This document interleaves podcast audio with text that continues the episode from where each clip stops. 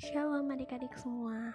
Sabda Bina Teruna harian kita pada hari ini Selasa 10 Agustus 2021 Mau mengajarkan kita untuk mengasihi sesama. Sebelum itu mari kita berdoa. Tuhan Yesus, saat ini kami mau mendengarkan dan merenungkan firman-Mu, sertai kami agar firman yang nanti kami dengar, kami bisa mengerti dan memahaminya. Berikan kami konsentrasi ya Bapa. Dalam nama Tuhan Yesus kami sudah berdoa. Amin. Pembacaan Alkitab kita terambil dari Kisah Para Rasul pasalnya yang ke-7, ayatnya yang ke-11 hingga 16. Maka datanglah bahaya kelaparan menimpa seluruh tanah Mesir dan tanah Kanaan, serta penderitaan yang besar, sehingga nenek moyang kita tidak dapat makanan. Tetapi ketika Yakub mendengar bahwa di tanah Mesir ada gandum, ia menyuruh nenek moyang kita ke sana. Itulah kunjungan mereka yang pertama. Pada kunjungan mereka yang kedua, Yusuf memperkenalkan dirinya kepada saudara-saudaranya, lalu ketahuanlah asal Yusuf, Yusuf kepada Firaun. Kemudian Yusuf menyuruh menjemput Yakub, ayahnya, dan semua sanak saudaranya, 75 jiwa banyaknya. Lalu pergilah Yakub ke tanah Mesir. Di situ ia meninggal, ia dan nenek moyang kita. Mayat mereka dipindahkan ke Sikem dan diletakkan di dalam kuburan yang telah dibeli Abraham dengan sejumlah uang perak dari anak-anak Hemor di Sikem. Sobat Runa mungkin pernah disakiti teman atau melihat kawan dilukai orang lain. Kita tentu marah saat merasakan dan melihat hal itu. Demikian Yusuf yang dijual oleh saudara-saudaranya dan harus menjalani kehidupan di Mesir. Pasti Yusuf marah dan kecewa, tapi Allah memberkati dan menyertainya.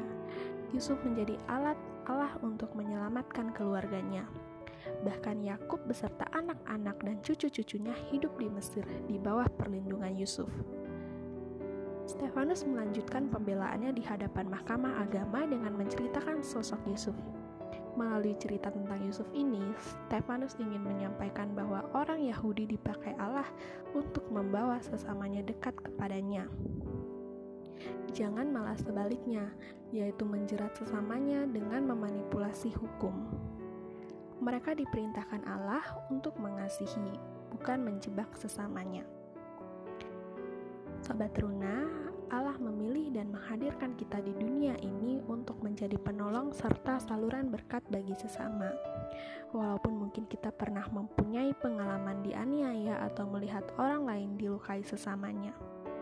Kita mungkin mau membalas supaya mereka jerah. Namun, Allah menghendaki supaya kita tidak membalas kejahatan dengan kejahatan. Allah mau supaya kita mengasihi sesama seperti diri sendiri. Siapakah sesama kita? Semua manusia, bahkan mereka yang pernah menyakiti dan membenci kita. Kita bisa memilih untuk membalas menyakiti mereka. Namun, bukankah kita nanti menjadi sama seperti mereka? Sebaliknya, jika mampu mengampuni dan mengasihi orang-orang yang telah menyakiti, tentunya kita menjadi berbeda dengan mereka kita berhasil melakukan apa yang Allah kehendaki dalam hidup ini. Jadi, hilangkanlah dendam dan benci, serta kasihilah sesama manusia. Dengan demikian, dunia ini, khususnya Indonesia, akan penuh damai dan sejahtera karena kasih yang Sobat Teruna taburkan. Mari adik-adik, sama-sama berdoa. Terima kasih Tuhan Yesus. Tadi kami sudah mendengarkan renungan kami. Kiranya firman kami pada hari ini bisa tumbuh dan berbuah di dalam kehidupan kami sehari-hari. Tuhan, mohon hilangkanlah dendam dan benci dalam hidup kami. Tolong ajarilah kami untuk selalu mengasihi Terpuji-pujilah namamu Bapa. Dalam nama Tuhan Yesus, kami sudah berdoa dan mengucap syukur.